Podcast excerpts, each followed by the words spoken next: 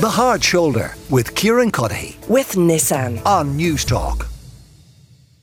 Now, this is the Hard Shoulder. Kieran Cuddihy with you until 7 o'clock this evening, and we are coming to you live. If you're just joining us from the bridge in Balls Bridge, we are looking ahead with great anticipation and excitement to the game tomorrow evening in Paris. Ireland taking on the Springboks. Henry McKean is who we find there. Henry, what is the atmosphere like? Ah, bonsoir, bonsoir. From Paris, I'm here very near the Eiffel Tower. And what I will say is there's still time. You can get on a ferry, Kieran. Uh, it'll probably take you about 17 hours, and you could make kickoff at 8 p.m.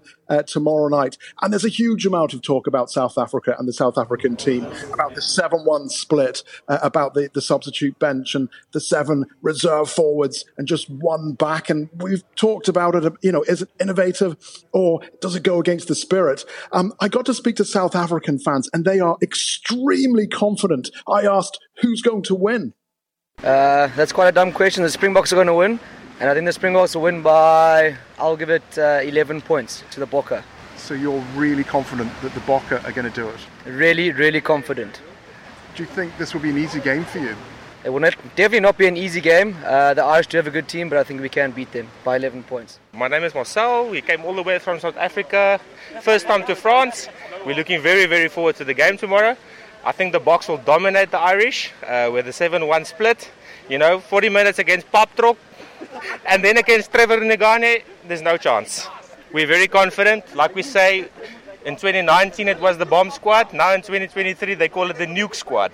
the nuke squad. So yeah, I know. I think uh, if it's going to be an expansion game, the box might be in for a thing or two. Uh, but if the if the forwards dominate in the front, it should be a- not an easy game. But uh, I think the box should take it. I'm just looking at your South African flag. So, yes, on my Toenails. toes. Yes. So you've gone all out. all out. We've we've color coded everything. We're very excited about the game. And what is it you love about being here in Paris? How does it feel? How grateful do you feel to be here? Oh, it's just a lovely sitting to see everything, but also to feel the spirit because already you see the two teams are here and in the camping place also today. So it was yeah. So you're camping. Yes, we're I was camping in thinking about of coming and camping, and you're camping on a boat no no down in a motorhome. in a motorhome. Yes. Wow. Yeah. And you're enjoying it. Oh, very much. No, it's very exciting. Nice to see everything here and to see all the people come together. Well, no, and good luck to the Irish. I think it's going to be South Africa's toughest game in the pools, um, and probably your toughest game as well. And maybe the best team win, and that'll be the Springboks. Uh, one of our listeners, Henry, on 087 1400 106 says, I'd prefer to meet France in the next round rather than New Zealand, as New Zealand cannot go home early or they will be strung up. But please tell me why England always get the easy ride. Whether it's rugby or soccer, I'm starting to believe they pay for the World Cup, no matter where it's played, so they get an easy pass uh, to the finals. Well, we were talking about conspiracy theories yesterday in a different context. Maybe that counts. Uh, how are the French and the Irish getting on there? Yeah, obviously uh, the the papers here are full of Dupont, uh, the the French captain uh, with his facial uh, fracture.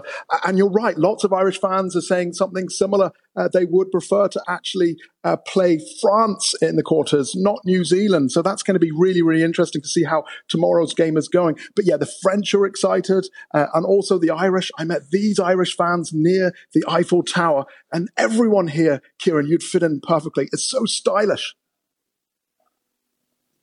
Bienvenue en France et bienvenue à la Coupe du Monde de rugby. My name is Amanda. I got to Paris uh, yesterday on the Eurostar. So you took the Channel Tunnel to get here. Uh, I took the Channel Tunnel to get here. or yeah. the channel. I'm not sure if anyone calls it that. So you're all the way from Wicklow, uh, we're here in the heart of Paris, near the Arc uh, de Triomphe. Um, you're enjoying it, I am. Yeah, it's brilliant. It's lovely. Yeah. and who's going to win?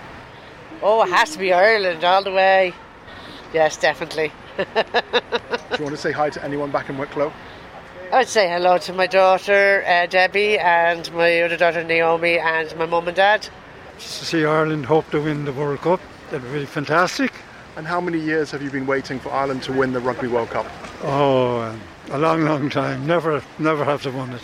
Over seventy, over seven decades, I knew. Oh, for Johnny Sexton. Hopefully he does the whole thing. We go and win it for him. So you're here for Johnny. well, Johnny and the rest of them, but Is he your mate? Don't mind me. No, no, no, no. Uh, Here, ev- every four years on special occasions, so lucky enough to get across just in Europe. I know next one will be down Southern Hemisphere, so. So it's easy. It's a short hop from Accessible, Dublin yeah. to be here. Exactly, yeah. Whereas Australia in four years' time, bit Yeah, of track. Well, might might do the double the Lions and the and the World Cup next time, but uh, we'll see in the future. And what's it like to be here in the shadow of the Eiffel Tower? Pretty cool, yeah. Like seeing the photos and stuff, but when you're when you're this close, you're looking up and you're looking up. Get a bit dizzy. The Spire's better. The Spire's better. the Spire is better. Yeah. Heard it here first. Who is going to win tomorrow?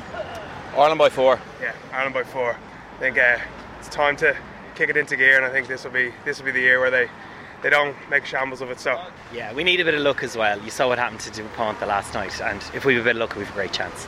So you see that as a real lucky moment for Ireland. No, I wouldn't say lucky for Ireland, unlucky for France. I think if we're going to do the business, we'll have to have a bit of luck that they didn't have last night. I honestly believe the winners of the World Cup will come from tomorrow's game between Ireland uh, and Springboks. I don't think All Blacks no good. So you think the All Blacks aren't going to do very well in this tournament? No. No, quarterfinalists, that's about it, because they will meet either one of those and they will get beat.